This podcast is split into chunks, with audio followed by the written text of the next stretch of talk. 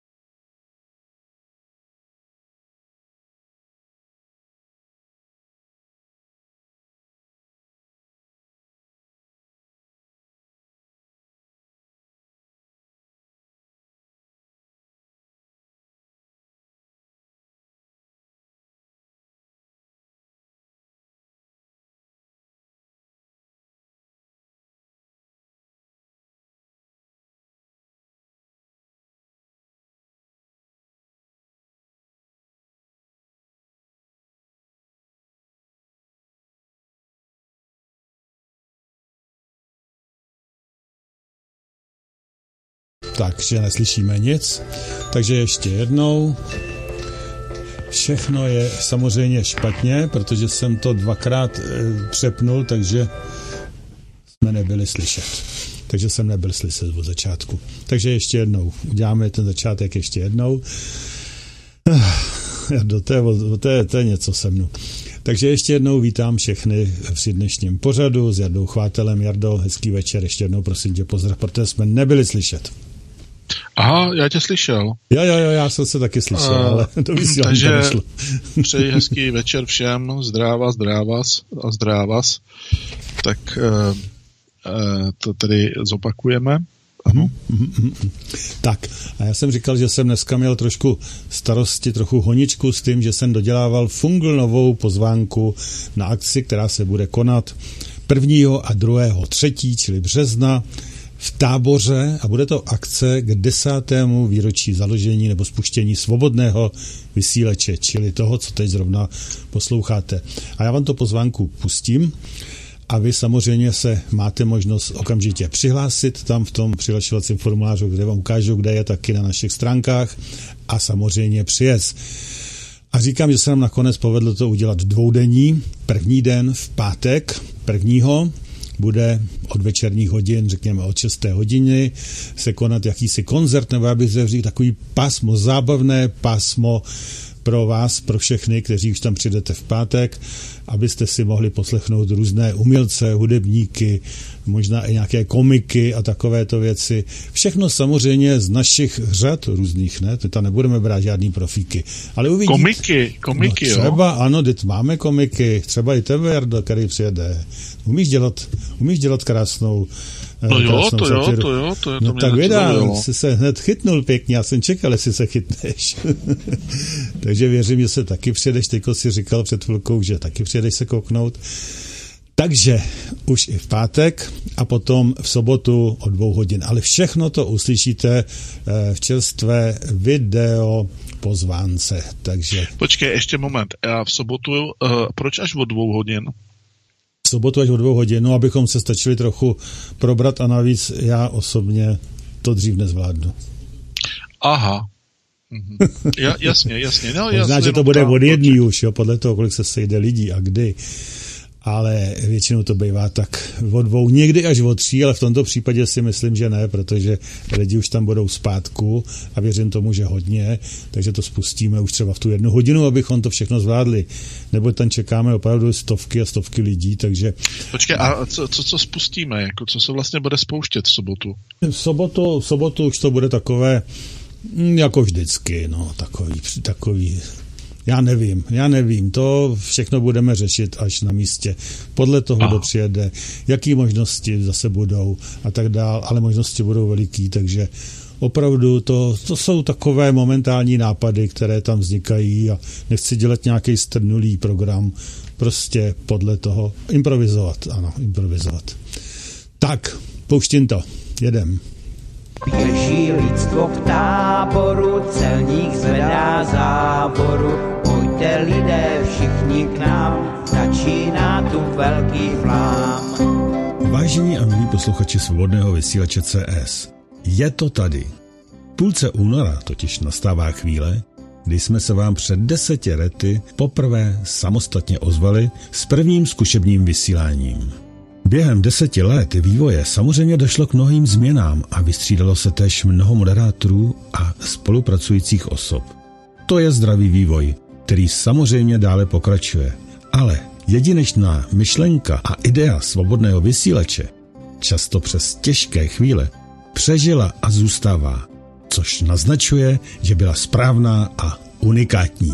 Ze všech měst a okresů přijeďte na adresu Pančurova 29 04 tábor 1. Je to město Tábor, kde se nám naskytla v reprezentativních prostorách objektu Univerzita na adrese Vančurova 2904 možnost důstojně a společně oslavit 2.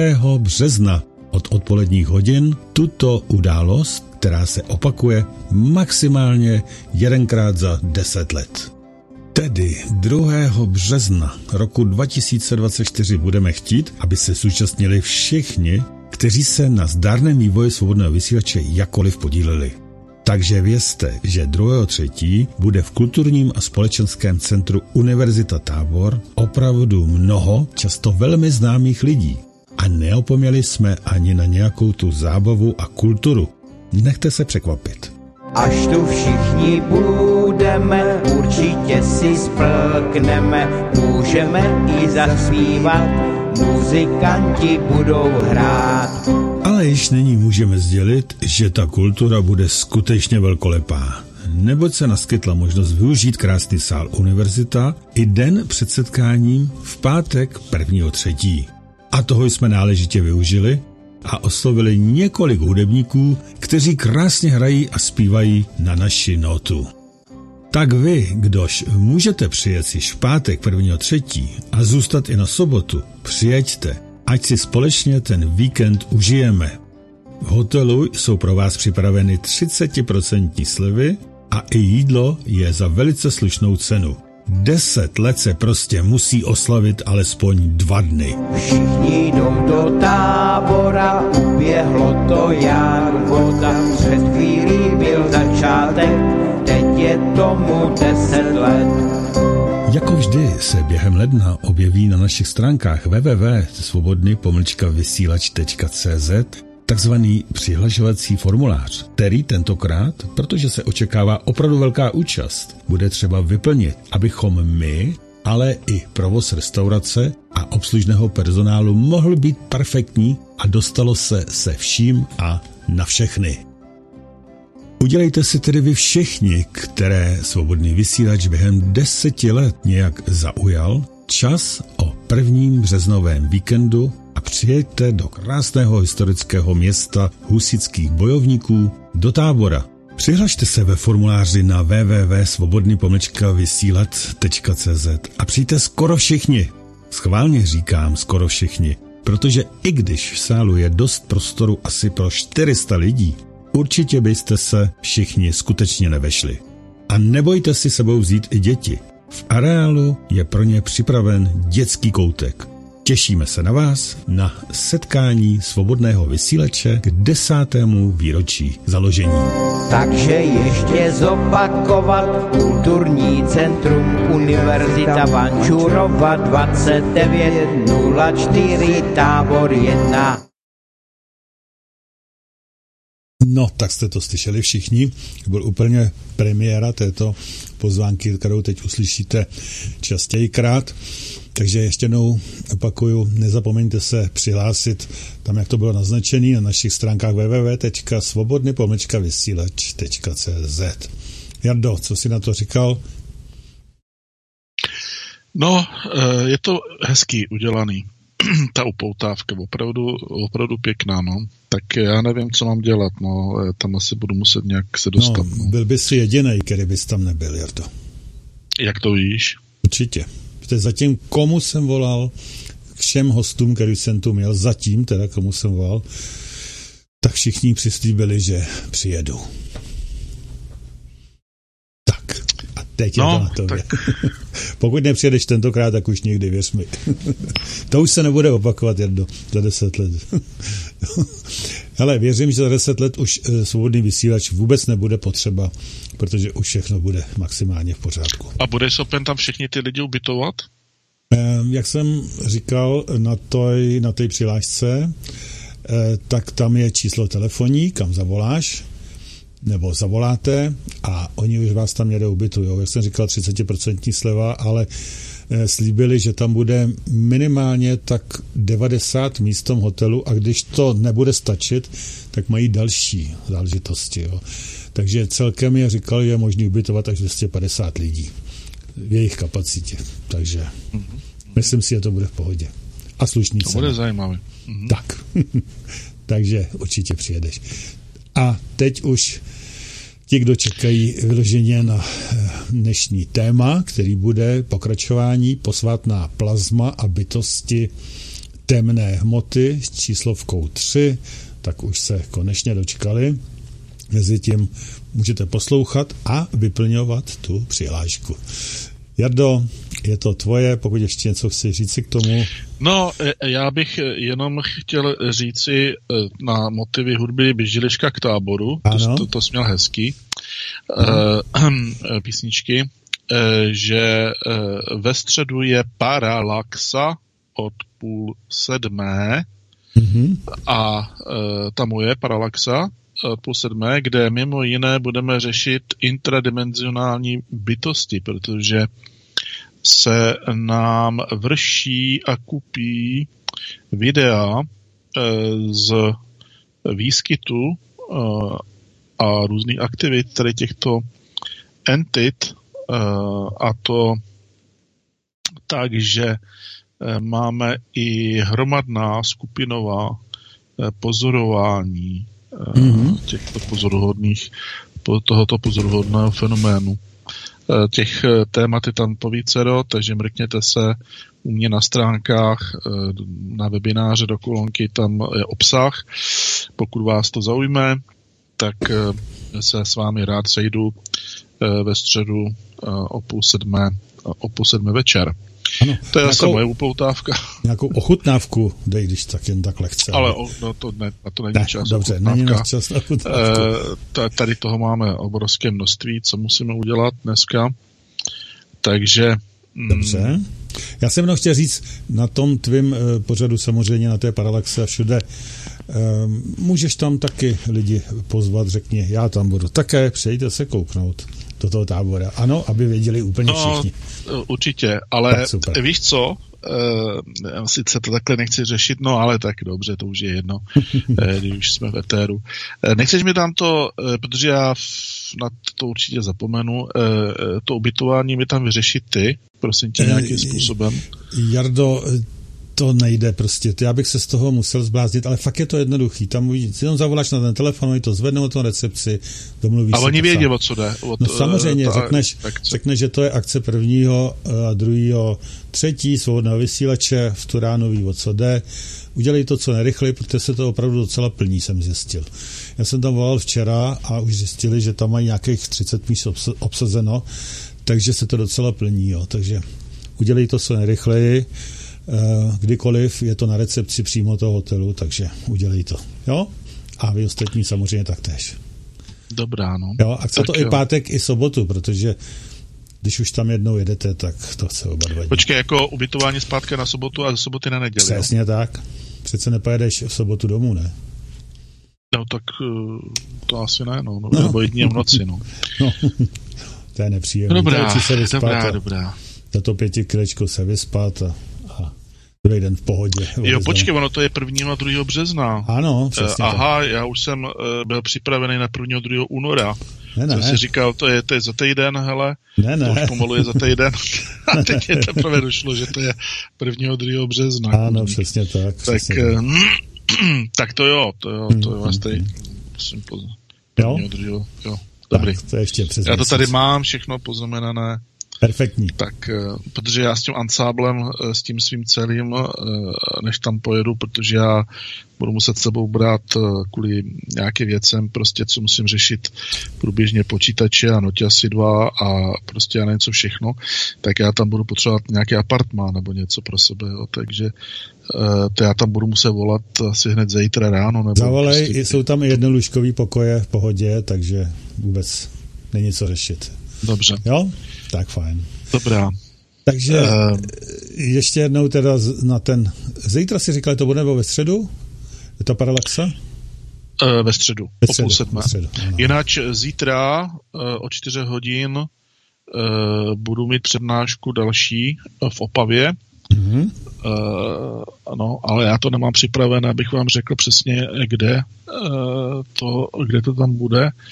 Uh, moje chyba. No, měl jsem si to Eh, měl jsem si to, měl jsem si to připravit, no. Ale prostě eh, budu paní Hepperové tam eh, v jejím areálu prostě tam přednášet to čtyřech asi do 8 hodin, to je vždycky na 4, na 4 hodiny, no. Ale nepřipravil jsem si k tomu žádné věci, to mě teď jen tak napadlo. Uh, mám to tam pravidelně každý měsíc, to zase teď byl pauza přes Vánoce, mm-hmm. tak příště uh, to nějak uh, připravím. Přitom já tu upoutávku grafickou mám, ale, ale prostě jsem ti ji neposlal. No. To je jedno. Hmm. Já se dělat, dobře. Tak jo, takže můžeš se do toho pustit. Posvátná plazma a bytosti temné hmoty 3. Dobře, budeme pokračovat tady v tomto tématu. Máme toho před sebou velmi hodně. Eh, budete asi muset, eh, nevím, eh, třeba to zkusnete hned na poprvně, ale možná, že tady ten pořád budete asi si muset ještě třeba pokud budete to tak cítit a vnímat, poslechnout jednou nebo několikrát, protože těch informací tady zazní opravdu hodně. Mm-hmm. Takže pojďme na to. Nejdříve něco ke komplexní plazmě. Komplexní plazma obsahuje kladné jonty, záporné jonty, neutrální částice a relativně větší takzvané umělé eh, globule. O těch globulích už jsme se bavili eh, posledně trošičku o jednom z typů. Tady je to umělé globule, ale co já teď mám na mysli, Eh, tak hm, eh, ty eh, v podstatě v rámci experimentů, které se s plazmou dělají, činí, se nazývají mikročástice a tyto mikročástice jsou do plazmatu zaváděny proto, aby vědci mohli studovat jejich chování, protože jsou větší a tudíž snáze pozorovatelné než mikroskopické elektrony, nebo eh, kladné ionty. Eh, jak možná víte, tak elektrony jsou lehčí než kladné ionty, takže jsou pohyblivější a umělé globule jich eh, pak zaplní mnohem více. Tady těch umělých globulích je, se nachází čistý záporný náboj, což způsobuje, že se globule chovají jako velké nebo mnohem hmotnější elektrony, Eh, přičemž v okolním prostředí eh, je pak eh, potenciál opačný, čili čistý, čistý kladný náboj. A vědci pak pomocí elektromagnetických polí manipulují tedy s těmito globulemi, aby zjistili, jak se chovají. No a teď tady tuto komplexní plazmu přeneseme na bázi nebo do báze nebo do prostředí tekutých krystalů. V roce 1994 vědci zjistili, že komplexní plazma může jakoby přepínat mezi kapalným a krystalickým stavem, podobně jako kapalné nebo tekuté krystaly. A to je hodně zajímavá záležitost. Tady ty tekuté krystaly zaujímají stav hmoty na pomezí mezi pevným a krystalickým stavem a kapalným stavem e, hmoty. Někteří je označují za takzvaný, tady tuto strukturu označují za jakýsi nový stav hmoty, ale dodnes v tom nepanuje nějaká dohoda, takže mm, podstatě je to takové ještě stále to, tak by to zařazení eh, poměrně, poměrně chaotické. Každopádně eh, podle Gregora eh, Morfila a jeho kolegů, to je jako jeden vědec, kteří se tady té záležitosti ohledně plazmy a ty problematiky tekutých krystalů hodně zabývají, tak oni zjistili, že kapalné a krystalické fáze mohou vznikat v komplexním plazmatu díky silným elektrickým vztahům nebo chcete-li interakcím mezi globulemi právě v tom mezi globulemi právě v tom komplexním plazmatu. V samostatných experimentech tady tyto skutečnosti byly nezávisle potvrzení. Takže podle eh, tady toho takto vedeného výzkumu. Může komplexní eh, plazma eh, procházet takzvanými fázovými přechody a kondenzovat za vzniku kapalného, plazm, za vzniku kapalného plazmatu a krystalu plazmatu z důvodu přítomnosti Eh, elektrostatických eh, interakčních potenciálů, který vzniká mezi globulemi a eh, omezen a elektrickým, elektrickým emitovaným elektrickým polem. Pojďme se na umělé globule podívat ještě trošičku z jiného úhlu pohledu a to pohledu více ezoterického. Eh, v hinduistické metafyzice, jinak hinduistická metafyzika je naprosto unikátní záležitost a eh, když byste studovali dochované materiály eh, prezentující tedy tuto hinduistickou metafyziku, tak byste zjistili, že před tisíce a tisíce lety ti tehdejší takzvaní metafyzikové byli v problematice plazmy, jak horké, tak studené eh, v problematice eh, temné hmoty a magmatu, neboli magnetické, magnetické plazmy, mnohem erudovanější a disponovali mnohem, větším, mnohem většími zkušenostmi než soudobová věda. Soudobová věda. Každopádně tady v té hinduistické metafyzice Eh, se pracuje s takovým specifickým pojmem. Eh, je to výraz anu a hned dopředu upozorňují na to, že tento výraz nějak nesouvisí s anunaky eh, nebo s něčím, s něčím podobným. Tady to má úplně jiný význam, neboť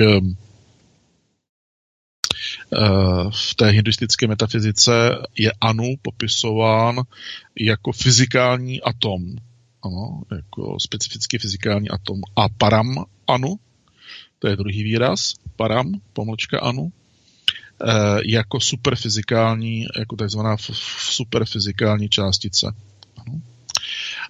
Um, Někteří soudobí metafyzikové pak Anu víceméně Eh, prezentují jako takzvaný eh, konečný fyzikální atom, eh, neboli ve zkratce UPA, UPA, UPA, s tou zkratkou se můžete v odborné literatuře samozřejmě setkat. To, to slovo konečný se používá k označení skutečnosti, že jakýkoliv další rozklad anu bude mít za následek vznik částic, které nepatří do našeho nízkoenergetického fyzika, fyzického vesmíru, ale do takzvaného vyššího energetického univerz, eh, které mezi, eh, metafyzikové eh, nazývají například, ono těch pojmů je celá řada, například astrální, astrální vesmír. Ale těch výrazů pro, ten, pro tu vyšší úroveň existence je samozřejmě mnoho. Existují kladné a záporné anu, a přičemž, eh, když se k sobě přiblíží, zájemně se přitahují a eh, v následném kroku počnou kolem sebe obíhat. Eh, vytváří takzvané neutrální orbitální uspořádání. Toto neutrální orbitální uspořádání Eh, nebo tato eh, v množném čísle eh, neutrální orbitální uspořádání jsou relativně stabilní, ale říkám relativně. Každopádně platí, a to už zjistili naši prapra předkové před x tisíci lety, že kombinace tří nebo více anu jsou buď to pozitivního gradientu, nebo negativního gradientu a nebo neutrálního gradientu a to podle eh, vnitř, jejich vnitřního uspořádání. Eh, je zajímavé, že v současné době eh, oficiální mainstreamová věda dochází k analogickému zjištění, kdy samozřejmě ty výrazové prostředky které používá, jsou trošičku jiné. jako příklad bychom mohli uvést práce eh, Stevena Philipse, eh, což je eh, teoretický, teoretický fyzik, který podrobně studoval mimo jiné hinduistickou metafyziku a středověkou alchymii. A tady tento profesor říká, že kladný a záporný typ anu disponuje opačnou magnetickou polaritou. To znamená, v prvním eh, případě takzvaně síla vychází, v druhém případě síla je absorbována, nebo eh, také říkají, je to trošku zavádějící, že síla mizí.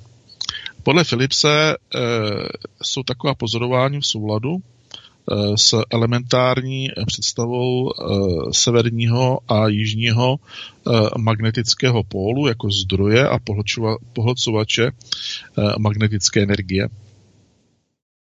Když se pohybujeme tady v, této, v těchto mikroskopických elementárních sférách, tak samozřejmě nesmíme zapomenout ještě na další pojem nebo další aspekt a to je spin. Anu Eh, částice anu i globule eh, v takzvaném složitém plazmatu eh, vzájemně takzvaně spinují. Doktor Morfil a jeho kolegové experimentující s kapalným a krystalickým plazmatem uvádí, že kvalitativní analýza týkající se vlivu silného magnetického pole na stav komplexního, na komplexního plazmatu naznačuje, že tzv. tvarová asymetrie Eh, spolu s přítomností hm, nevím, jak to nazvat, nábojového toku plazmatu vytváří na globuli eh, tok takzvaného uhlového momentu, který způsobuje eh, rotaci globule neboli spinovou, spinovou vlastnost staří metafyzikové, respektive hinduističtí metafyzikové, eh, zjistili, že Anu má tři vlastní pohyby, neboli disponuje třemi eh, druhy pohybů. Eh, neustále se otáčí kolem své vlastní osy a zároveň opisuje malou kružnici, se svou jakoby ve vztahu eh, ke své eh, vlastní ose. Eh, to znamená, vytváří jakýsi precesní pohyb a zároveň produkuje co, si, co bychom mohli nazvat pravidelnou pulzací. Pojďme se nyní podívat na vliv nebo význam elektrických polí v souvislosti s částicemi ANU a globulemi. Zdá se, že částice ANU, nebo respektive se to potvrzuje, Eh, interaguje s elektrickými poli stejným způsobem eh, jako globule. Elektrický proud, který na ano působí, zpomaluje eh, jeho pohyby. Při působení elektrického proudu se anu uspořádávají do paralelních řad, neboli tzv. částicových řetězců, podobně jako globule v pojetí složitého, tzv. složitého plazmatu. Ano. Tady v této oblasti hodně, nevím, jestli se tomu ještě věnuje, ale odvedl velice zajímavou práci vědec, který se jmenuje Alex Piel, přičemž Piel jak si prokázal, uh, že uh, globule uh, skutečně mají tendenci se řadit eh, do eh, jakýchsi paralelních řad, eh, čímž v podstatě potvrdil metafyzické, metafyzické zjištění z prostředí našich praprapředků před x tisíci lety. Právě Piel se svým kolektivem tento jev eh, označil jako částicové, takzvané částicové řetězení. Když se podíváte do nitra hinduistické metafyziky, tak dříve či později narazíte na další, pro nás takový jakoby exotický pojem, uh, na, čili na výraz ganu. Uh,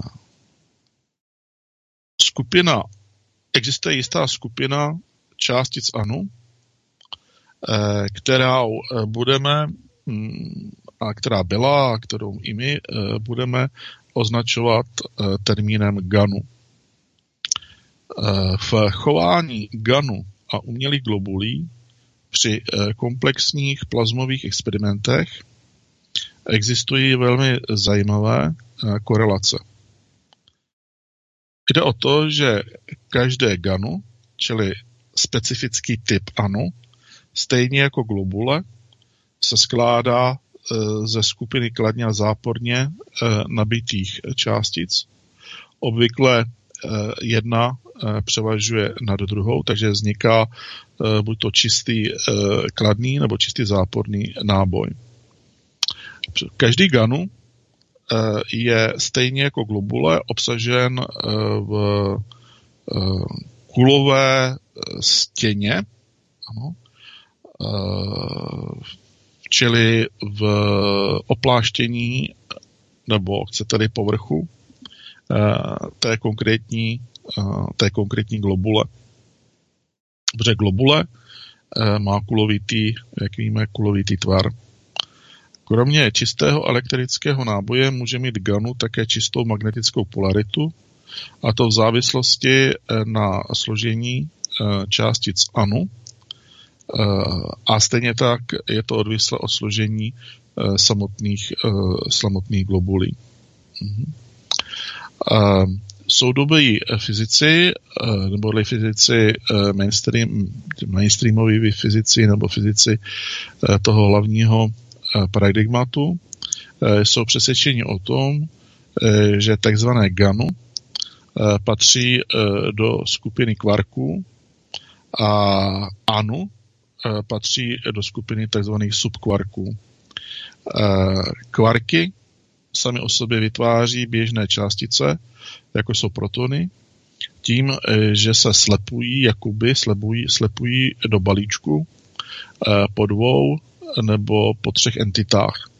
Tady eh, je dobré eh, mít nějakou takovou základní představu o takzvaném základním modelu. Eh, ta tabulku základního modelu najdete na internetu v obrázcích, když si zadávat, zadáte do vyhledávání fyzika, nebo lépe řečeno kvantová fyzika, základní model, tak vám tam ty tabulky, ty tabulky vyběhnou a na základě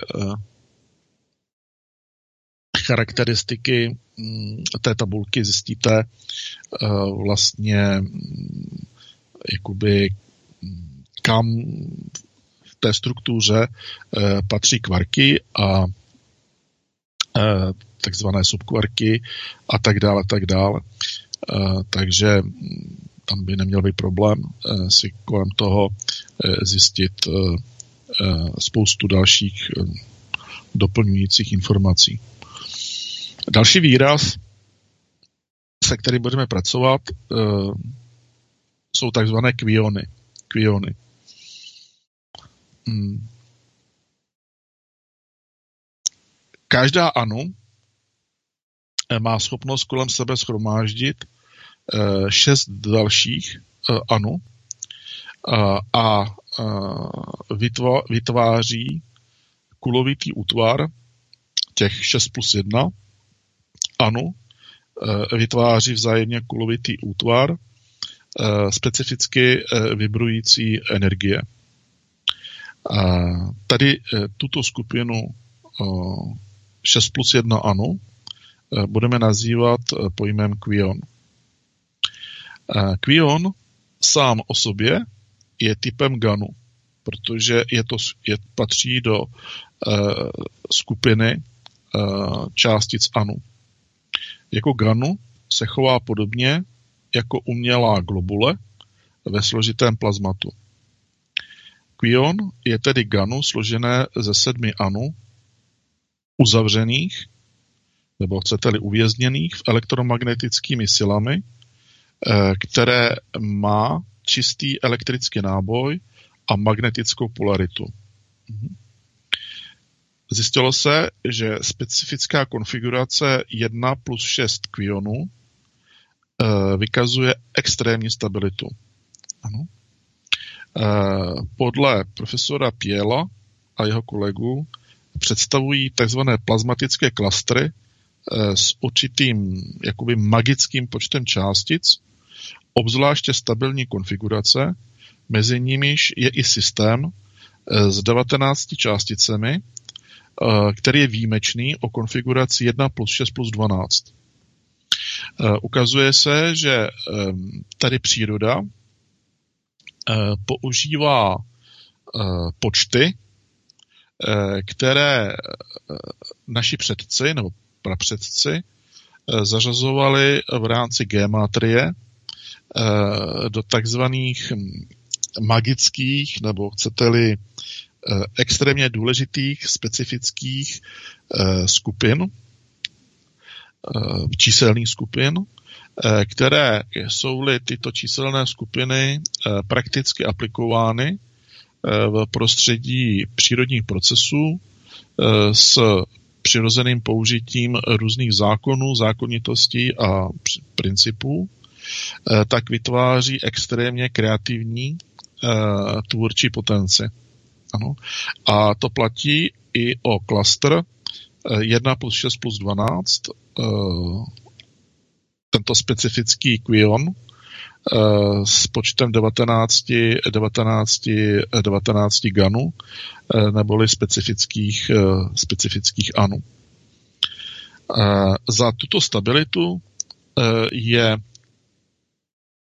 to už zjistili naši prapředci, je zodpovědná tzv. šestinásobná symetrie a souměrný počet částic ve vnějším obalu. Existuje, uh, existuje uh, vědec, který se nazývá William Zeitz. Uh, on pracoval uh, v takovém, na takovém projektu nebo v takové výkonné skupině vědců pod názvem Phoenix. A uh, jak si prezentuje představu, Eh, že v prostředí hustého plazmatu eh, dochází k častým interakcím rychle se pohybujících kvarků s jinými kvarky a gluony. Tady zase vás odkazují na ten základní, základní model, což může snižovat, snižovat, snižovat jejich energii. A toto i z metafyzického, z metafyzického hlediska dává smysl. Kvion je určitým typem kvarku. To je potřeba mít neustále na mysli. A mnoho metafyziků, ale i alchymistů zaznamenalo no, vyčerpání energie právě u kvionů za určitých specifických okolností. Je potřeba také poznamenat, že jednou nabitá globule, neboli kvion, zůstává s upatomárním prvkem a nepodléhá žádnému ubytku energie, pokud nebo dokud není absorbována a využita nějakým živým tvorem. Nějakým živým tvorem. Ano. Naši prapředci zjistili, že jak různé proudy atomů vykonávají zjednodušeně řečeno lidově svoji práci, dochází k odběru nebo odebírá se z nich takzvaný náboj vitality. Oni to popsali nebo označovali, označili výrazem náboj vitality. Mhm. A tady ten proces odebírání toho náboje vitality odpovídá podmínkám a parametrům, nebo se kryje s mechanismy odebírání fyzikálního odebírání klasického elektrického, elektrického náboje. Mhm. Když se jakoby atomy, a to atomy bych dal do uvozovek tedy, zbaví svého náboje, tak buď to vstupují do kombinace s organickou látkou, s organickým tělem, anebo odejdou pory lidského těla či jinými energetickými kanály mimo fyzický, fyzický organismus. Jsou-li tyto energetické částice vyvedeny z integrity přímé hmotné, barion, hmotné integrity fyzického těla, hovoříme o baryonické hmotě, tak se podílí na struktuře elektromagnetického tělesného pole, kterému říkáme aura. Toto se děje v případě, že pojídá, jako, nebo to platí tehdy, když buď pojídáme nějakou stravu a samozřejmě i strava, jako je ovoce, zelenina nebo pečivo a tak dále, tak to všechno, ty potraviny jsou složeny z baryonické hmoty a obsahují jak částice anu, tak samozřejmě specifické anu částice zvané GANu a samozřejmě v případě, že GANu jsou strukturovány do globule, například podle té konfigurace 1 plus 6 plus 12, tak vytváří globule. A tady tyto energetické prvky se nachází v každém ovoci, v každé zelenině, v pšenici, v žitu, v mléku, nachází se v mouce samozřejmě tím pádem a tak dále, tak dále. A to, o čem jsem teď zmluvil, vlastně souvisí s takzvanou energetickou interakcí těchto částic, s energetickou interakcí s fyzickým hmotným tělem a tam tedy dochází ke dvěma procesům.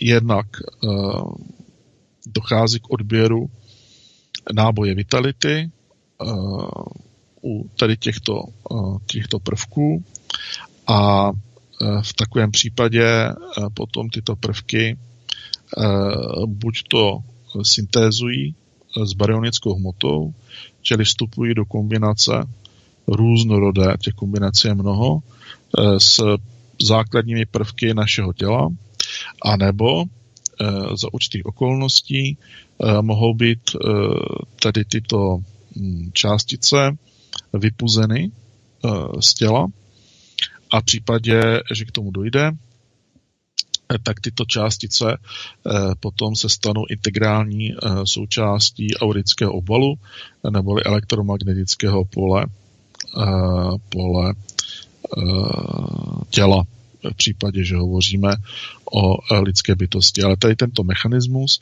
platí nejen pro lidskou bytost, ale platí i pro zvířata různorodého charakteru a formátu, platí i pro rostliny. E, v podstatě mm, i ve vodě e, jsou e, obsaženy globule ganu neboli kviony o různé velikosti, kdy zaléváme květiny, ty potřebují vodu, Eh, tak samozřejmě s tou vodou eh, jsou absorbovány i tyto energetické částice. Dochází tam potom k stejným dvěma základním procesům a eh, samozřejmě i rostlina má své elektromagnetické pole neboli svoji auru a takže celý ten mechanismus těch interakcí je analogický k lidskému organismu, k lidskému tělu. V tomto ohledu, uh, protože jsem tady už zmínil, je, potřeba si položit otázku, zda kviony eh, a uh, specificky GANu jsou kvarky, patří, patří mezi kvarky. Podle starověkých metafyziků představují kviony jedny z nejvyšších energetických éterických částic, které jsou spojeny, nebo chcete-li propojeny, s námi vnímatelným fyzickým vesmírem. Tady o fyzicko-éterickém stavu hmoty pojednám později, k tomu se postupně, k tomu se postupně dostaneme. Faktem je, že kviony se minimálně zdánlivě chovají jako klasické kvarky. Ale otázka je, jestli lze kiony opravdu zařadit eh, do eh, skupiny eh, kvarků. Mhm. Ta, na tuto otázku, ta, tuto otázku si kladlo, si kladlo velké množství, nebo relativně velké množství soudobých, soudobých fyziků, a v podstatě podobně uvažovali i naši prapředci, i když eh, samozřejmě oni nepoužívali eh, pojem kvantová fyzika, nazývali tady tuto oblast vědy trošičku jiným, jiným způsobem. Každopádně bylo zaznamenáno, že atom vodíku a vodík je nejrozšířenějším prvkem ve vesmíru, makro i mikro formě eh, vesmíru, to je důležité eh, si uvědomit toto.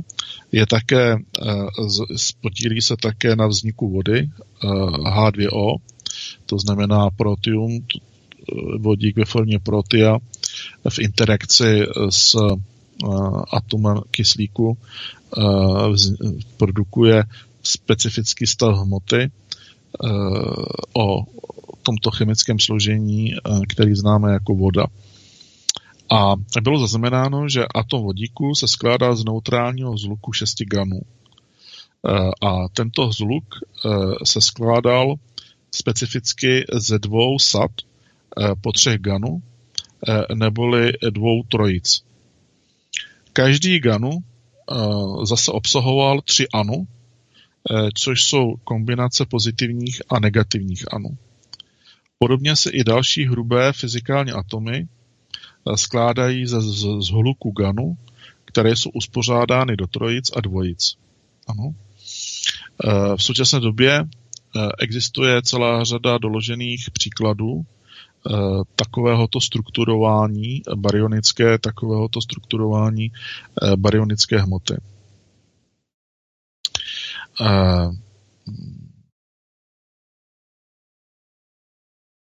pokud by Ganu patřili do skupiny kvarků, znamenalo by to, že mm, mm, v podstatě byla zaznamenána, zjednodušeně řečeno, skupina šesti kvarků, to jsou ty dvě sady po třech, jak jsme si říkali, po třech, dvě sady po třech ganů, a GANu tedy, pokud by byly kvarky, tak patří do skupiny kvarků, tak by byly zaznamenána skupina šesti kvarků tvořící ohraničenou kulovou strukturu.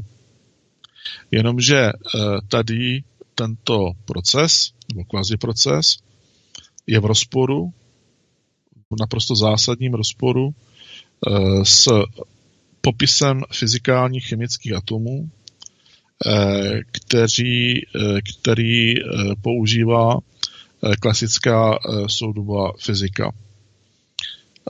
V našem vesmíru jsou kvarky obvykle jakoby úhledně zabaleny do neutronů a protonů v atomech. Tři kvarky v každém typu částice. To nás vede k domněnce, toto všechno nás tedy vede k domněnce, že kviony nejsou eh, typy kvarků. Že kviony nepatří do skupiny kvarků, ale eh, mohly by patřit eh, do kvazi skupiny takzvaných, eh, takzvaných superkvarků, eh, což je zatím imaginární teorie, Eh, jedná se, ty superkvarky, jedná se o hypotetické částice, eh, které byly eh, vědecky předpovězeny prostřednictvím teorie takzvané supersymetrie. Teorie supersymetrie. Ale zdůrazňuji a upozorňuji, že v tomto případě se jedná pouze o teoretickou představu existence, že existuje eh, zatím nám neidentifikovaná eh, skupina částic eh, takzvaných super, takzvaných superkvarků. Podle některých soudobých vědců nebo vědeckých skupin jsou kvarky jakoby nebo superkvarky eh, super eh, symetrickými protějšky eh, klasických kvarků. Podle metafyziků z řady našich prapředků má každý standardní atom svůj nadfyzikální éterický protějšek, který je přísně zrcadlově analogický. Ano. To, co v pravěkých dobách eh, pozorovali naši předci, například prostřednictvím rozšířeného, rozšířené schopnosti optického vnímání, eh, která byla buď to přirozeného charakteru, anebo byla stimulována, tato schopnost, eh, různými hm, chemickými a rezonančními prostředky a nástroji, tak to, co ti naši prapředci pozorovali, eh, byly zřejmě fyzikálně éterické eh, super protějšky eh, vodíku a dalších prvků a nikoliv nízkoenergetické klasické chemické atomy, které známe z nebo které v rámci částic jsou součástí periodické tabulky. Um, um, tady pro tyto superkvarky uh, je technicky, jenom na to upozorňuji, je technicky nastavená zkratka S kvarky, ano, takzvané, takzvané S kvarky, neboli superkvarky. A uh, tady tyto S kvarky uh, by podle teoretických modelů, které vypracov, byly vypracovány už před pěti až šesti tisíce lety, tak tady tyto eskverky by mohly být jedny z kandidátů na temnou hmotu. To znamená z, kandidá, z, element, z kandidátů skupiny elementárních částic, takzvané temné, hmot, temné hmoty.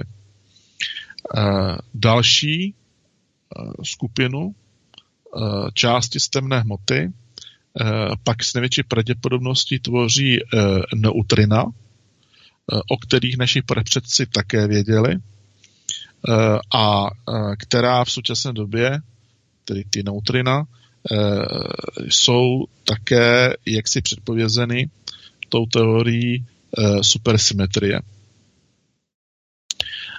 Pak tady je ve hře ještě jeden prvek v kontextu s tou temnou hmotou a to, to jsou takzvané mm, Q, oni tomu říkají Q klastry nebo Q koule, zjednodušeně. Přičemž tyhle tyto Q koule jsou v podstatě velké pitlíky částic, Eh, typu kvarků anebo esleptonů, eh, které mohou být stejně velké eh, jako částice nebo jako struktura, kterou nazýváme atomem. Ano.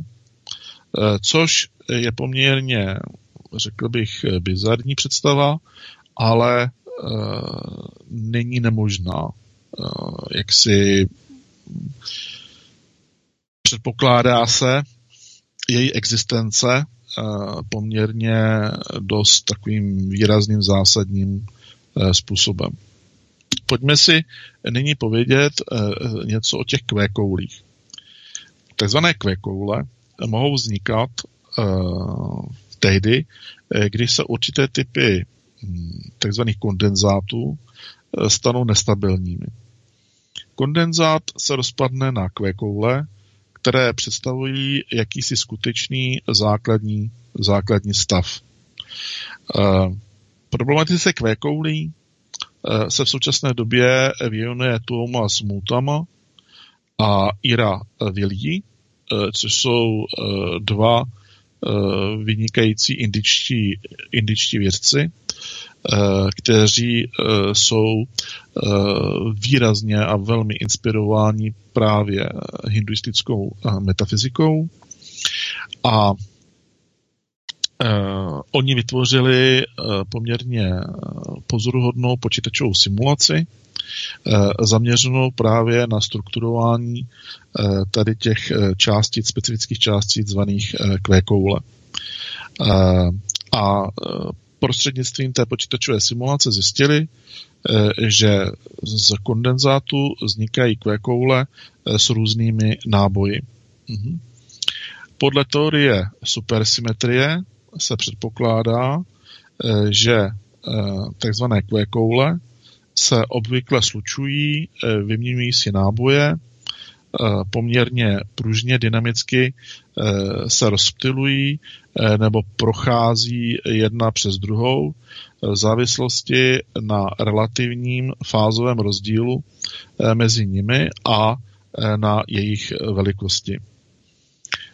U větších kvěkoulí je pravděpodobnější, že se při srážce takzvaně sloučí, čím vzniknou ještě větší ganglie, ještě větší prostě eh, větší částicové ganglie. Zatímco u objemově menších kvékoulí je pravděpodobnější, eh, že se eh, buď rozptýlí a mm,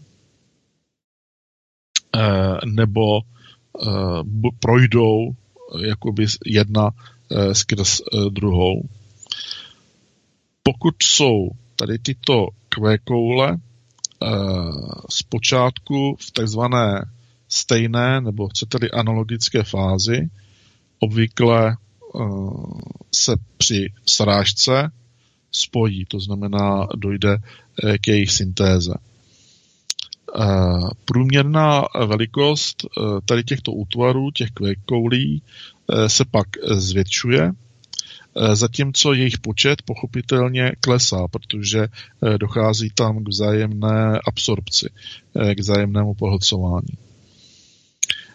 Jinými slovy řečeno, když jsou kvékoule v fázi, tak fúzují a vytvářejí hmotnější útvary, ale hustota kvékoulí klesá, hustota jde dolů. Kvé koule, tady tyto útvary dávají vzniknout masivním superčásticím, často o velikosti atomů v našem vesmíru, které nelze ale současnými vědeckými experimenty detekovat. To znamená, že jde o, teoretické, o, o, teoretic, jde o teoretické modely, které ale mají jak bylo zjištěno, poměrně výraznou vypovídající schopnost, to znamená, blíží se tím svým pojetím jakoby mm, reálné nebo objektivní realitě, objektivní realitě, ale samozřejmě není to ještě, není to ještě prokázáno. Pojďme se eh, nyní podívat na magnetickou plazmu, respektive na tělesa, eh, která mohou být i těly eh, entit temné hmoty, čili pojďme se podívat na magnetickou plazmu neboli na magma, takzvané v uvozovce, a tekuté krystaly. Utvary z magnetické plazmy pravidelně pohlcují kvé koule. To je eh, prostě zjištěno.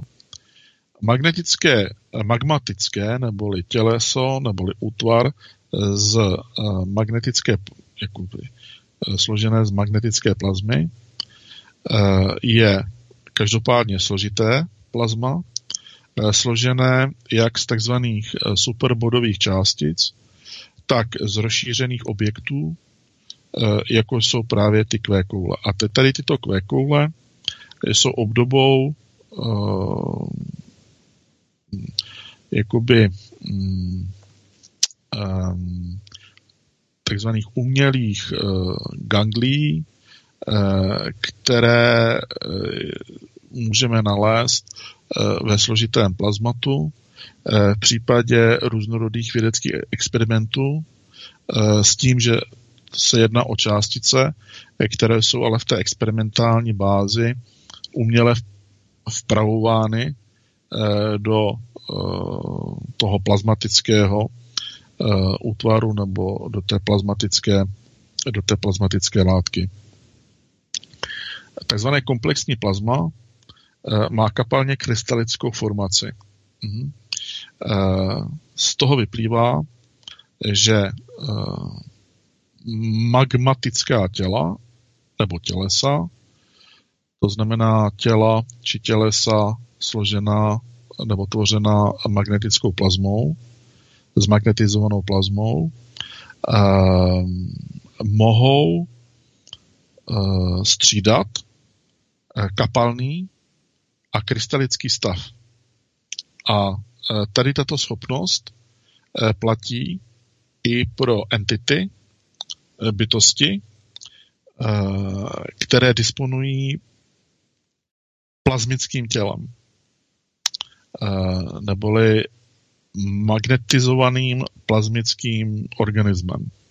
Tyto entity eh, mohou transformovat na základě aktu své vlastní vůle, jak do kapalné podoby, tak do krystalické, krystalické podoby. Později e, si tady tyto transformativní vlastnosti e, rozebereme podrobněji, abyste si dokázali představit, jak taková entita temné hmoty e, v dominantně kapalném a nebo dominantně krystalickém stavu vypadá. Ano. A k tomu postupně dojdeme. Čili aktem vůle lze změnit stav eh, magnetizované eh, stav tělesa nebo těla, magnetizované plazmy z kapalného do krystalického stavu a naopak. Důležitou vlastností tzv. kapalných krystalů je jejich tendence ke změně orientace, když eh, vejdou do kontaktu s napětím. Eh, to poskytuje majiteli takového těla nebo disponentovi takového těla kontrolu nad celou řadou procesů a to prostřednictvím prostřednictvím, jak to říct nejlépe, eh, prostřednictvím toku informací, eh, které jsou uh, uváděny ty informace, ty řetězce těch informací, těch dat jsou uváděny do pohybu uh, vlivem elektromagnetického pole. V podstatě Eh, je to hodně podobné, tento proces je hodně podobný tomu, co se děje v našem fyzikálně biomolekulárním organismu. Ehm, kdy mozkomíšní soustava disponuje eh, schopností eh, pohybovat tělem vysíláním elektrochemických pokynů svalové hmotě. Ano. Tady v tomto ohledu můžeme vnímat určitou vzájemnou analogii. Ano. E, je zajímavé, že na toto téma e, hodně rozjímal e, známý jogín, chcete-li, Paramahamsa, Paramahamsa, Paramahamsa Yogananda, s tím, že mm, v fyzikálním prostředí naší planety to znamená tady v té fyzikální baryonické třetí dimenzi eh, země, eh, se pevná hmota eh, je schopná přeměnit v kapalinu prostřednictvím přírodních nebo chemických sil. Ale astrální pevné látky se mění v astrální plyny nebo hm, kapaliny nebo plyny, anebo energii výhradně a okamžitě eh, prostřednictvím vůle eh, obyvatel eh, dotyčné domény, to znamená dotyčné reality. Ano. Jinými slovy řečeno, stav hmoty lze změnit aktem vůle. A to je velice důležité, protože toto je typická vlastnost nejen některých jogínů, ale určitých, uh, řekl bych, z historicky známých zasecenců, uh, které, pro které transmutace hmoty prostřednictvím vůle nebyla problém. A pak tu máte středověkou alchymii, kde jedním z základních principiálních, řekl bych, domén či vizí, a neboli cílů, Eh, bylo, bylo dosažení transmutace, opět transmutace hmoty. Vrátím se ještě zpátky eh, k Yoganandovi, eh, který, a to chci zdůraznit, mimo jiné sdělil, řekl, že v prostředí fyzické země má pevná látka schopnost transformovat v kapalinu. A tady toto Eh, tento filozofický eh, úhel pohledu eh, by mohl prostřednictvím přírodních nebo chemických sil. A tento filozofický úhel pohledu by mohl objasnit nebo na pomoci objasnit hádanku, hádanku, odkud se na naší planetě vzalo tak obrovské množství vody. A to, nemysl, a to je jedno, jestli slané nebo sladké. A to nemyslím jenom na povrchu, ale uvnitř naší planety. A tady jaksi s největší pravděpodobností v hloubkách, obrovských hloubkách pod zemským povrchem dochází k specifickým chemickým a fyzikálním procesům, na základě kterých se hmota, jakoby hmotná, hustá, hmotná látka, médium, transmutuje, dokáže transmutovat v kapalné médium. Samozřejmě, že tady toto bude potřeba ošetřit a prokázat nějakým způsobem a popsat detailně ty síly fyzikálně chemické a jejich skladba, pomocí které by tedy k této transmutaci tedy mohlo docházet. A ukazuje se na základě takových nepřímých důkazů, že toto je právě ta cesta, že toto skutečně, tady tento transmutační proces v hlubinách naší planety skutečně funguje a prostě existuje. Ano. Já jsem tady zmínil před týdnem Barbaru Brennan, určitě ji také mnozí z vás znáte nebo její práce.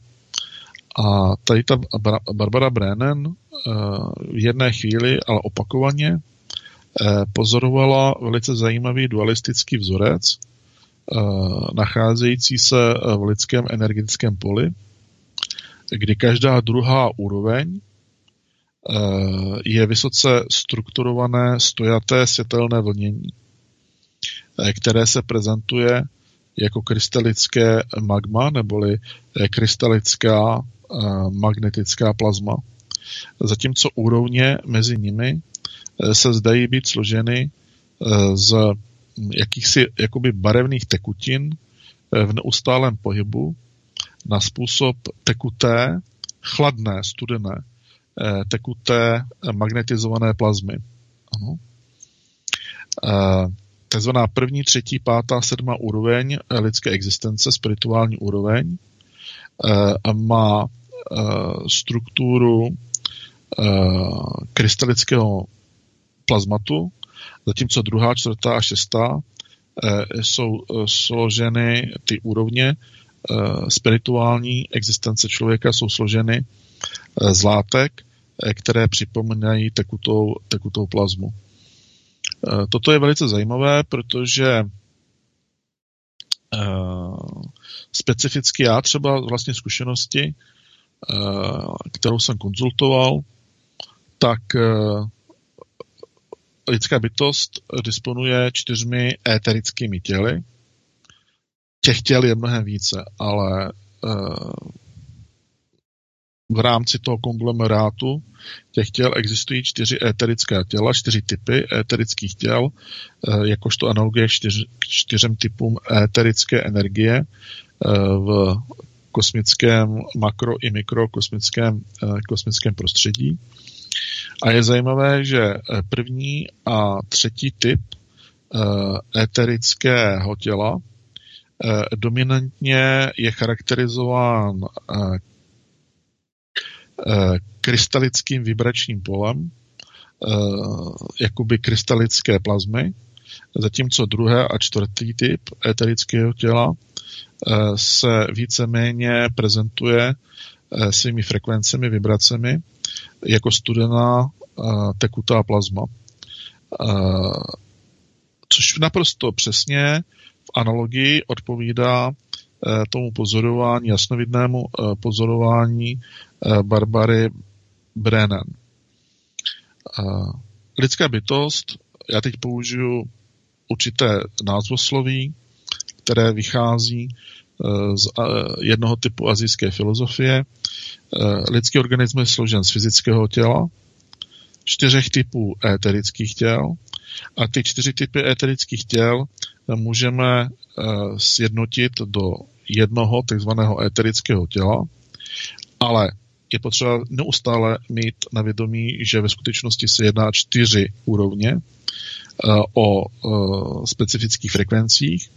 Takže fyzické tělo, čtyři typy éterických těl, alias jedno éterické tělo, mentální tělo, tedy a pardon, astrální tělo, mentální tělo, buddhické tělo, atmické tělo, monerické tělo a tělo ady. To je zkrátka to ady. Takže když si to propočítáme, tak je to fyzické tělo, astrální tělo, složené ze čtyř subsystémů,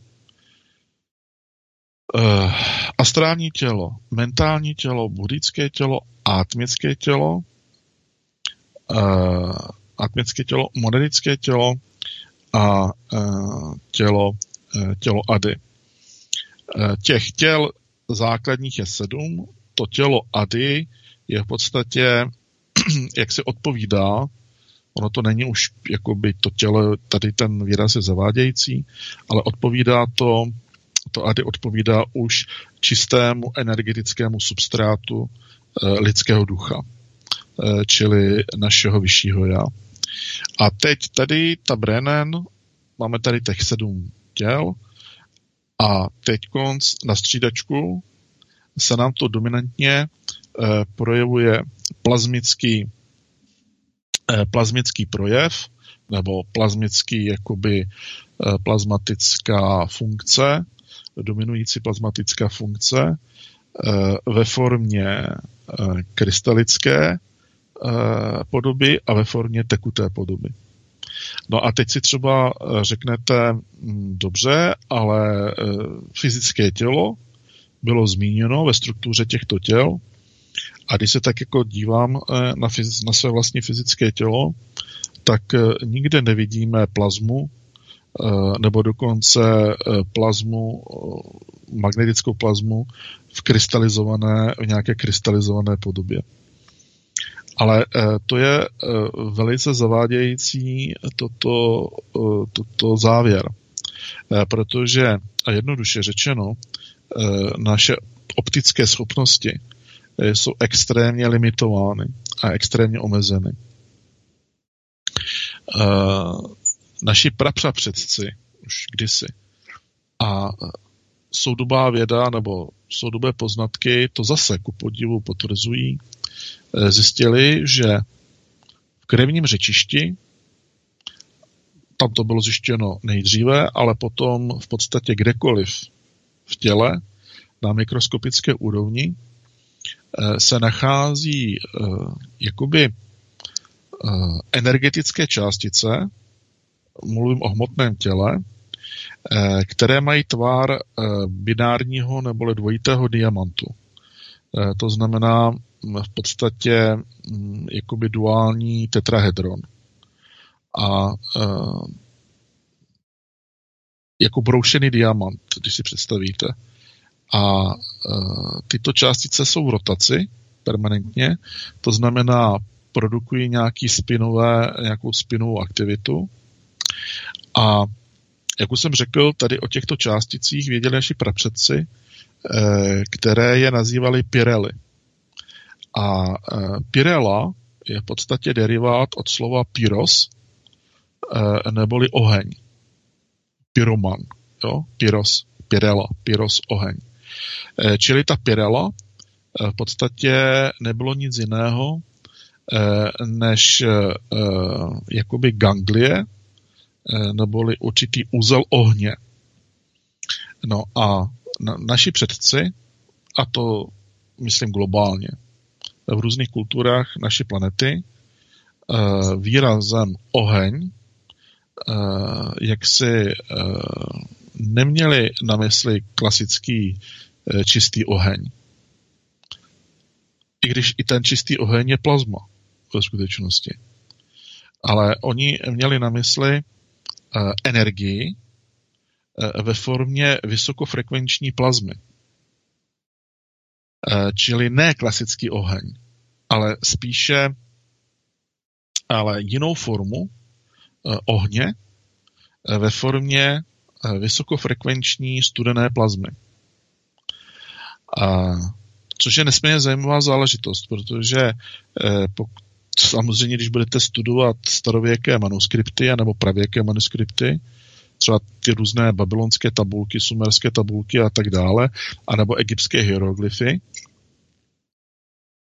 tak se tam velice často Eh, setkáte právě s výrazem oheň.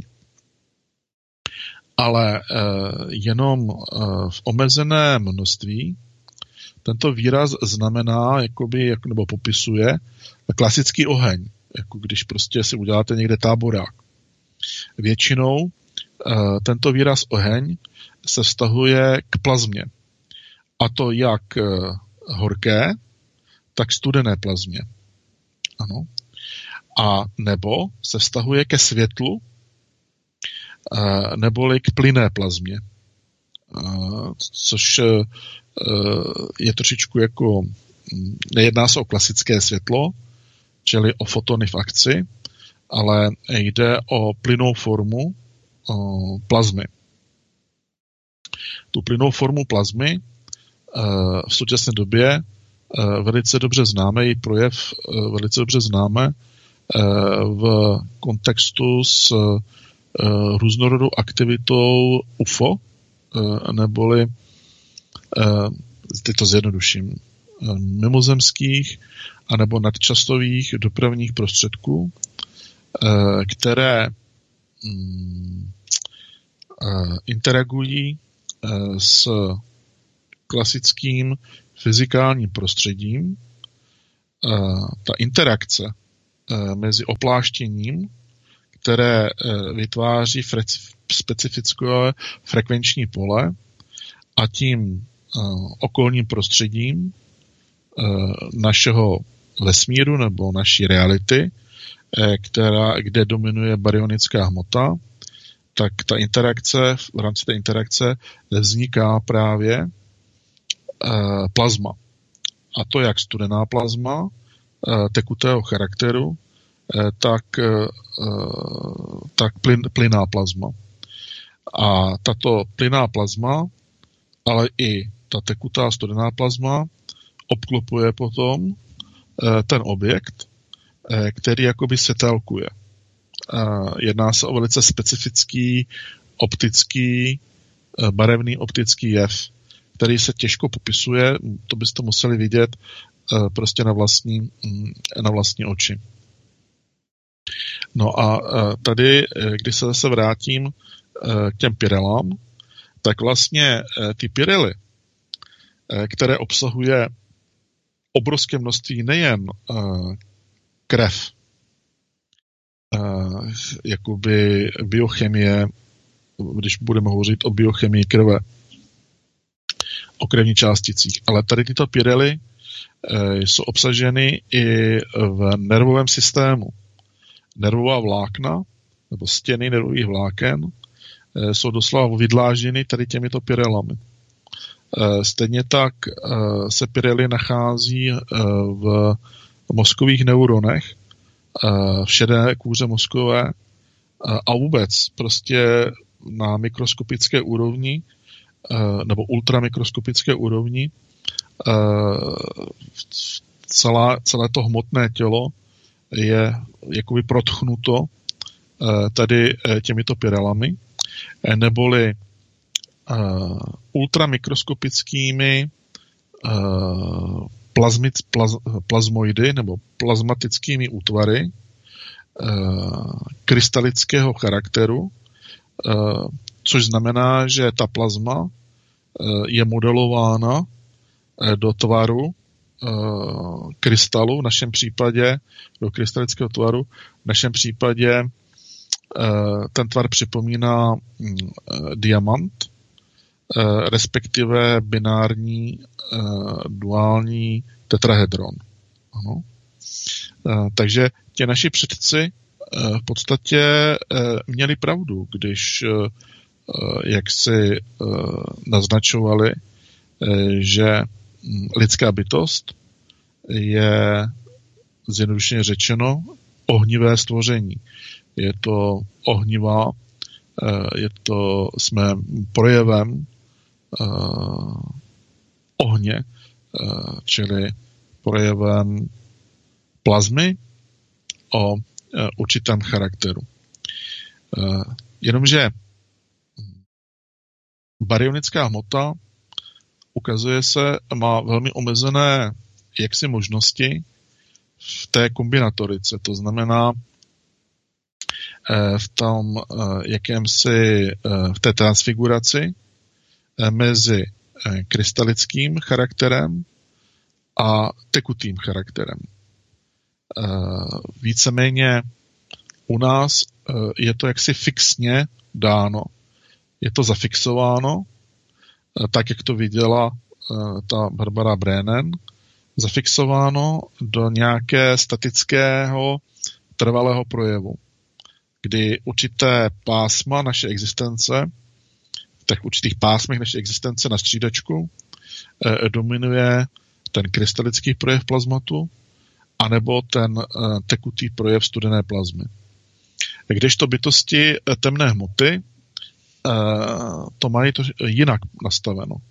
Oni tu transfiguraci, ten proces transfigurační, mají mnohem dynamičtější, mnohem svobodnější, eh, čili dokážou tu transfiguraci eh, jak si mm, projevovat eh, nebo stimulovat, aktivovat prostřednictvím vůle.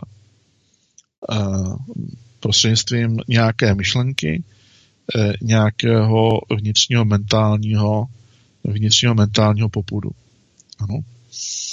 A když se taková bytost uh, temné hmoty začne aktivně projevovat uh, v naší realitě s těmito transfiguračními schopnostmi a možnostmi, tak vzniká, tak vzniká velmi bizarní, vznikají velmi bizarní situace, kdy se tak lidská bytost s entitou temné hmoty setká face to face takzvaně tváří, tváří v tvář.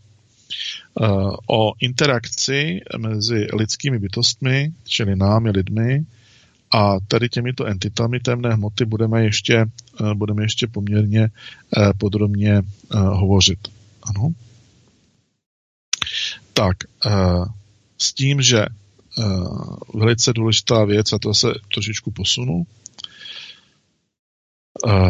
u organismů, eh, které na fyzikální hmotné úrovni eh, jsou tělesně jaksi tvořeny baryonickou hmotou, eh, je fixní transpozice krystalické plazmy a studené tekuté plazmy, jak už jsem řekl, fixní a dominantně, jakoby intenzivněji Eh, jsou tyto dvě platformy projeveny v takzvaných jemnohmotných úrovních eh, existence.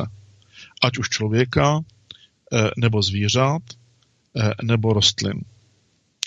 Přičemž domény, ty pásmové domény, kde převládá nebo kde jaksi je, jaksi je mm, dominantní, Eh, krystalická forma plazmatu, tak tyto domény eh, jsou eh, jaksi, nebo inklinují k mentální energii, nebo respektive k energii vůle a k, mentálnímu, k mentální formě energie.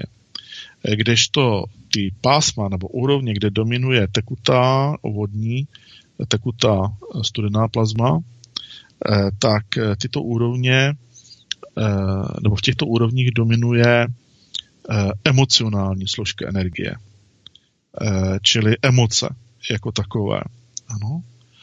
Čili tyto stavy um, plazmatu umožňují vyjadřovat a vytvářet, generovat buď to energie emocí, anebo energie vůle, respektive energie mentálního typu.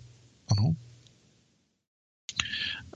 Bylo zjištěno, že existují dvě úrovně eh, střídání tekutého a krystalického stavu. Mhm. První je v rámci eh, širokých kategorií nebo poměrně rozsáhlých eh, kategorií fyzického formátu, čili hovoříme o krystalické platformě, pak existuje astrální formát, neboli obecně tekutá, plazmická charakteristika. A pak tu máme takzvaná kauzální těla, kam patří, kam patří buddhické, atmické a tak dále. A ty jsou zase, jako, nebo lépe řečeno, začíná to tím mentálním tělem, které zase, ve kterém se dominuje ta krystalická forma nebo ta krystalická podoba. Ano. Hmm. Pojďme se nyní podívat na uh, tělesa uh, podobná magnetizované plazmě na kvantové úrovni. Ano. Eh, v podstatě tady k tomuto mm, mám jednu, jednu věc. Eh, teoreticky řečeno, jak postupujeme nebo evolučně se vyvíjem, vyvíjíme eh, směrem nahoru, v úvozovce řečeno, to je jenom takový terminus technicus, tak s nám stoupá frekvence. A tak, jak nám stoupá frekvence, Eh, tak jsme schopni objektivně a kreativně se projevovat na stále takzvaně vyšších a vyšších energetických úrovních. Mhm. Přičemž dochází k tomu, že částice eh, hmoty eh, se stávají hmotnějšími, ale hustota těchto částic klesá. S klesající hustotou částic klesá i celková hmotnost tělesa. Ano. Jinými slovy, eh, když bychom technicky transformovali z 3D do 5D, tak uh, se staneme uh, mnohem subtilnějšími, uh, neboli um, hustota částic bude velmi omezená, bude mnohonásobně nižší ale jednotlivé částice budou disponovat vyšší frekvencí. Čili částicové pole bude subtilnější, těch částic tam bude mnohem méně, ale ty částice, které tam budou, a budou tvořit, dejme tomu, naši tělesnou strukturu, budou mít mnohem výraznější, mnohem větší eh, vibrační, mnohem větší vibrační gradient. A v důsledku eh, toho se technicky eh, zase do budou jevit jako kvazi hmotnější. Ano. Tady s tímto jevem, tady s tímto procesem úzce souvisí výzkum fyzika, který se jmenuje De Broglie. Tady tento člověk vymyslel takový matematický vzorec, který je znám jako De Broglieho vzorec, uh, s tím, že uh, tady tento fyzik jak si mm, vytvořil takové myšlenkové paradigma, že všechny částice a tělesa uh, disponují jak částicovou charakteristikou, tak i vlnovými vlastnostmi. Uh, přičemž tady tyto vlnové vlastnosti uh, svoji existenci vysvětlují mnoho podivného a možná i bizarního v chování Eh, hmotných objektů. Klasickým příkladem eh, může být telepatie nebo eh, celá řada jiných parapsychických schopností, které jaksi fungují na bázi vlnové vlastnosti, vlnových vlastností našeho fyzického našeho fyzického vědomí. S tím, eh, že tady tyto volnové vlastnosti, eh, pokud tedy se projevují jako ve formě té vlny, tak eh, ty vlastnosti tak mohou nabývat dvojího charakteru. Jednak klasického elektromagnetického průběhu vlnového, který jsme schopni třeba měřit prostřednictvím EKG nebo prostřednictvím EEG, elektroencefalogramu. Typickým představitelem klasického elektromagnetického vlnového průběhu je i naše aura, eh, neboli ten energetický, elektromagnetický, plazmický eh, obal našeho těla. Ale pak je tu ještě druhá eh, možnost a to je takzvaná skalární vlna, neboli skalární vlnová funkce, která má úplně jinou povahu než vlna elektromagnetického charakteru, která je limitována Eh, prostorem a časem. Eh, proto eh, ta vlna je v podstatě, nebo ta elektromagnetická forma energie na bázi těch svých vlnových vlastností, vytváří nějaké kmity, nějaké frekvence, které se měří na časové, na časové ose. Kdežto ta sklární vlna, eh, ona eh, je fázově posunutá eh, vůči parametru prostoru a hlavně parametru času. Čili ona přetíná tu časovou osu ne v horizontálním průběhu vlnovém, ale ve, vertika, ve vertikálním vlnovém průběhu. Čili ona prochází tou časovou Eh, přímkou eh, v nulovém bodě. Eh, čili taková forma energie, která vykazuje jaksi parametry skalární vlny, není, není limitována prostorem ani časem. V nulovém čase, v bezprostředním okamžiku, je schopna přenést data z bodu A do bodu B, eh, což se také prokázalo. Takže jestliže budete mít telepatické spojení mezi subjektem A, který se nachází v Česku, a subjektem B, který se nachází v Austrálii, eh, tak eh, datový myšlenkový přenos bude mít bude vykazovat nulu na časové ose, čili ve chvíli, Eh, nějaké myšlenkové představy nebo mentální představy u subjektu A zachytí eh, tady ten mentální asociační eh, proces subjekt B v Austrálii. Kdežto, když byste se chtěli spojit prostřednictvím rádia, nějakého rádiového spojení nebo televizního spojení, které využívá klasický elektromagnetický průběh, tak na té vlnové úrovni, eh, tak tam budete eh, mít eh, nějakou proluku časovou, což znáte velice dobře. Toto se ukázalo velice hezky během rádiového spojení mezi astronauty na měsíci a tady tou základnou nějakou na naší planetě.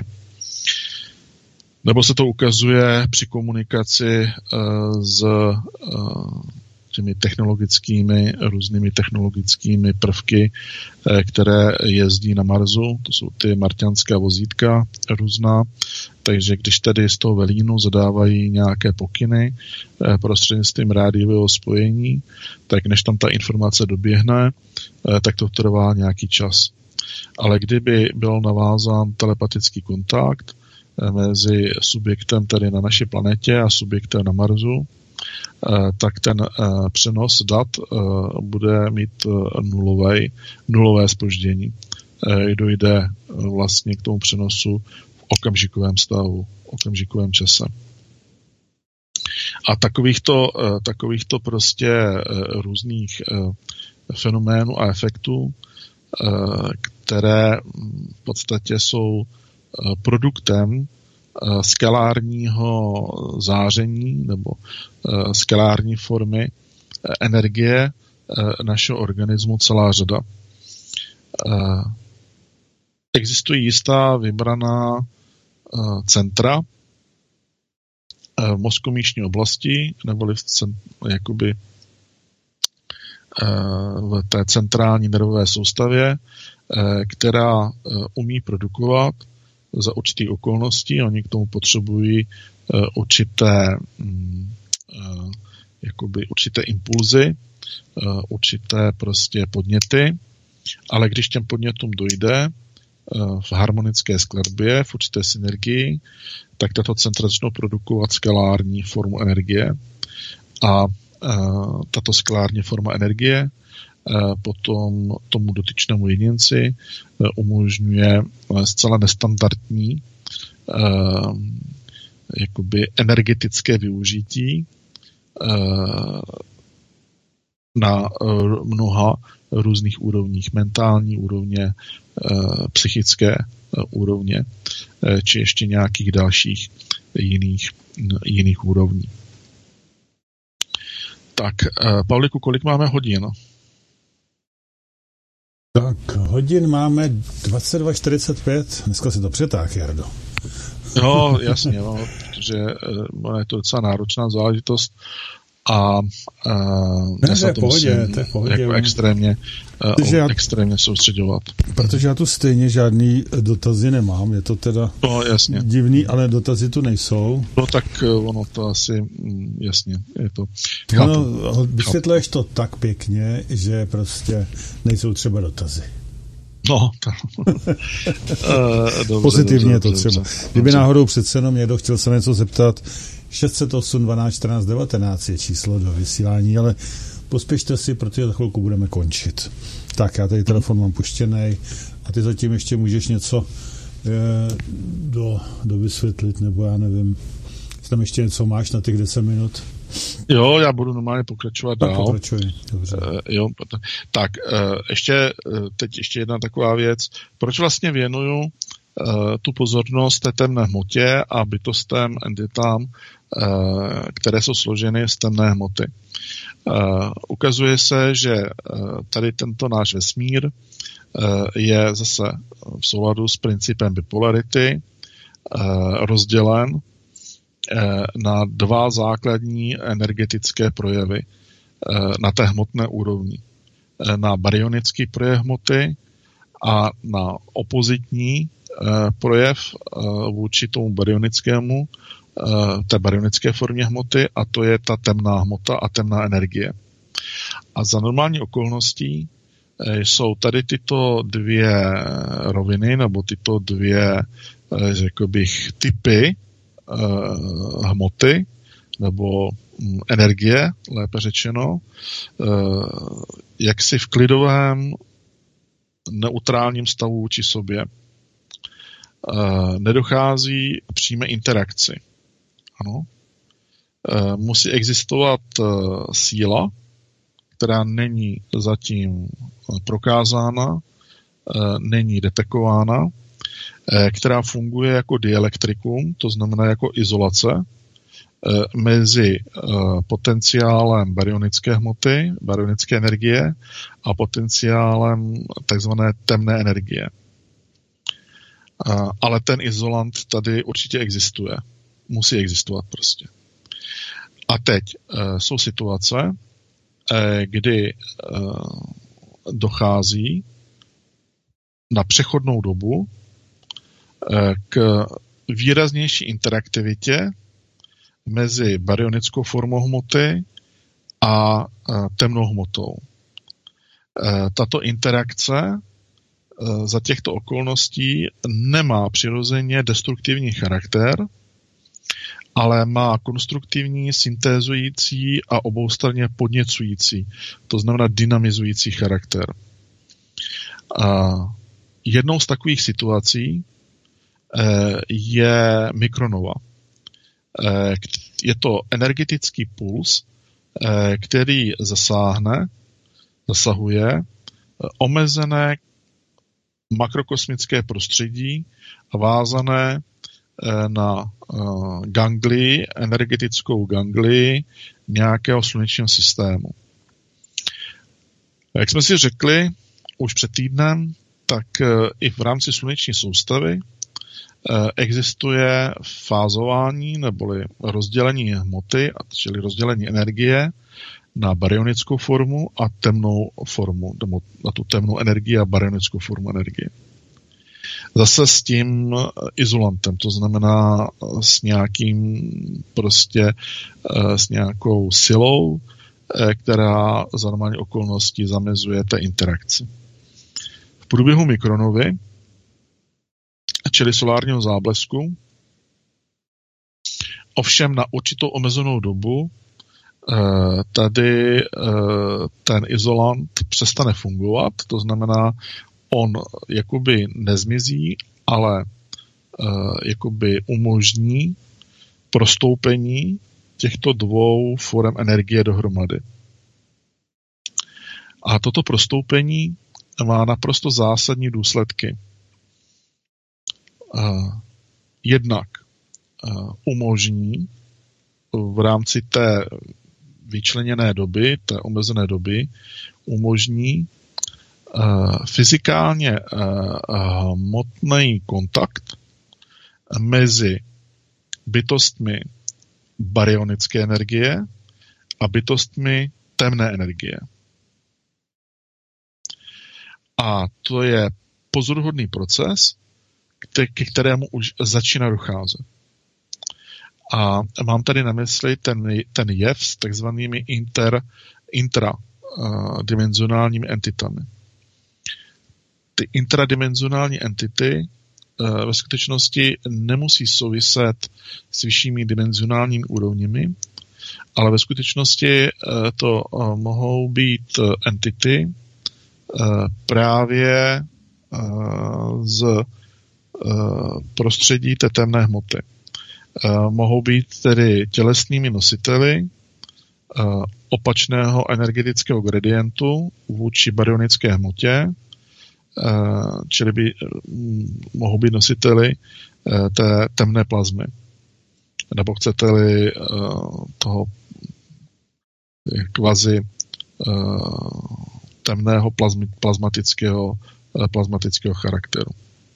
Ten, ten výraz temný neznamená negativní, neznamená nic špatného nebo nedobrého. Eh, prostě je to výraz, který se takhle ustálil a eh, používá se k označení označení jakoby polaritně opačné formy energie, případně hmoty vůči baryonické formě energie a e, hmoty. Tady toto krátkodobé nebo prostě na přechodnou dobu zajímavé sdílení uh, entit dvou forem energie mezi sebou uh, má výrazně prospěšný a obohacující, obohacující charakter a má nějaký uh, zásadní jeden nebo vícero důležitých významů. Uh, a proto k tomu na základě přírodních procesů prostě dochází. Kdyby to nemělo smysl, uh, tak by tady k té interakci těch dvou forem entit prostě nedocházelo. A je velice dobře možné, že i vy nebo někdo z posluchačů se může s tady s tímto jevem setkat. Eh, čili eh, na té fyzikální úrovni eh, může být kontaktován bytostmi temné energie, které pro nás mají velmi bizarní formát a samozřejmě velmi bizarní formát projevu s tím, že jejich mentální, potenciálně emocionální energie e, může v doméně baryonické hmoty a baryonické kumuly energie, což je celá naše planeta, celý náš ekosystém, tak to může vytvářet velice zajímavé reakce, myslím fyzikálního, fyzikálního charakteru. A je dobré tady o těchto věcech vědět prostě. Být na tyto situace připraven. Z tohoto důvodu jsem v podstatě se rozhodl k prezentaci tady tohoto, tady tohoto tématu. To je vlastně jediný hlavní a ten zásadní důvod, proč jsem se takto rozhodl. Nezastírám, že to téma je náročné. Já kombinuji informace, které pramení z klasického soudobého vědeckého výzkumu, s informacemi, které pramení z ezoterických a metafyzických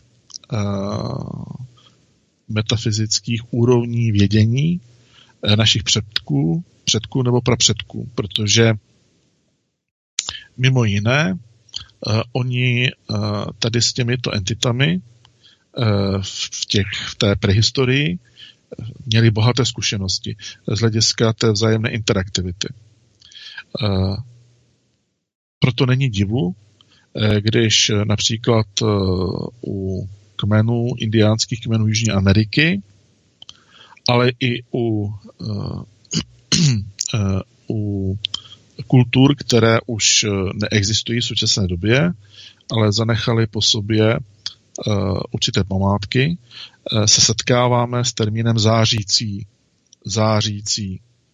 Ve smyslu zářící bytosti. Oni je označují jako zářící.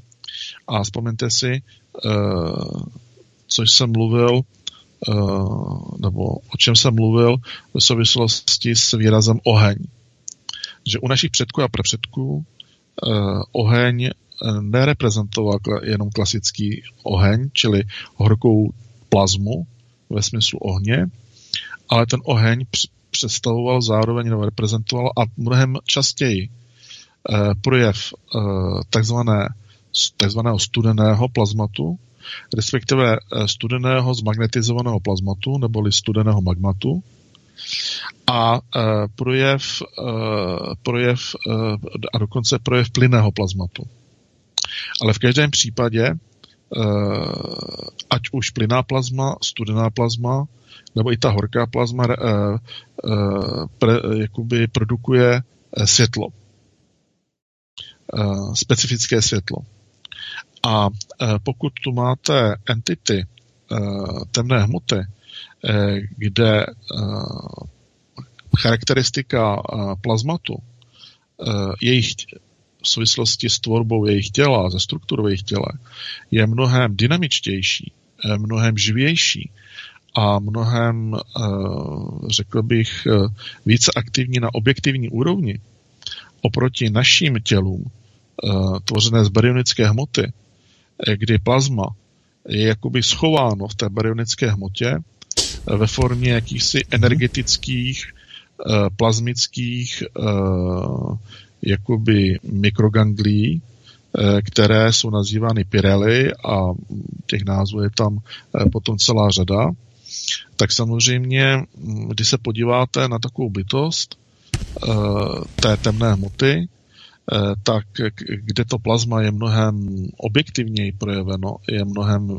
jaksi dynamičtější, vitálnější, tak samozřejmě i ta produkce světla, musí být eh, mnohem eh, silnější, mnohem intenzivnější. Protože i u lidské bytosti dochází k produkci světelné aureoly ve formě aury. Ale ta světelná aureola drží basu s tím celkovým nastavením plazmy v baryonické hmotě. To znamená, je také latentní a objektivně ten setelný projev té aurely je také latentní a objektivně nezjevný. Potřebujete k tomu buď to jasnovidce, anebo dneska i specifické technologické prostředky, vy třeba ty aura fotografie a podobně, abyste eh, tady tento eh, světelný projev, eh, který ta plazma produkuje, prostě zaznamenali. Hmm. Takže toliko závěrem. Ano. Příště budu mluvit o kondenzátech, kvěkoulích, budu hovořit o makrokvantových tělesech, budu také hovořit o mm, projevu magnetické plazmy ve vyšších dimenzích, budu hovořit o dilataci času, která s tím souvisí, o problematice zředění času a potom přejdeme na lidský smyslový aparát e, a jeho e, možnosti a schopnosti v souvislosti s vnímáním magnetické plazmy o takzvaných jaksi vyšších nebo chcete-li vysokovibračních vysokovibračních úrovních, na takových jakoby vysokovibračních úrovních mm, svého projevu. No. Mm-hmm. Takže toliko. Dobře, takže to je pro dnešek. To je pro dnešek všechno. Ano, máme to akorát, Jardo, povedle se to trefit přesně. Já musím ohlásit samozřejmě kalendárium. 20 minut dnes s Petrem Erbenem a Jiřím Štajdlem, mimo jiné teda. Takže počkejte ještě, nechoďte spát na závěr dnešního hlavního proudu. Bude kalendárium a pak samozřejmě bude noční proud dál pokračovat, nebo svobodný vysílač vysílá 24 hodin denně. Tak, Jardo, děkuji moc, loučím se s tebou pro dnešek, no a za týden opět u dalšího eh, dílu tohoto, tohoto zajímavého eh, seriálu posvátná plazba a bytosti temné hmoty. Děkuji moc, měj se hezky. Taky. Ahoj, mějte se hezky. Ahoj, ahoj, mějte se krásně.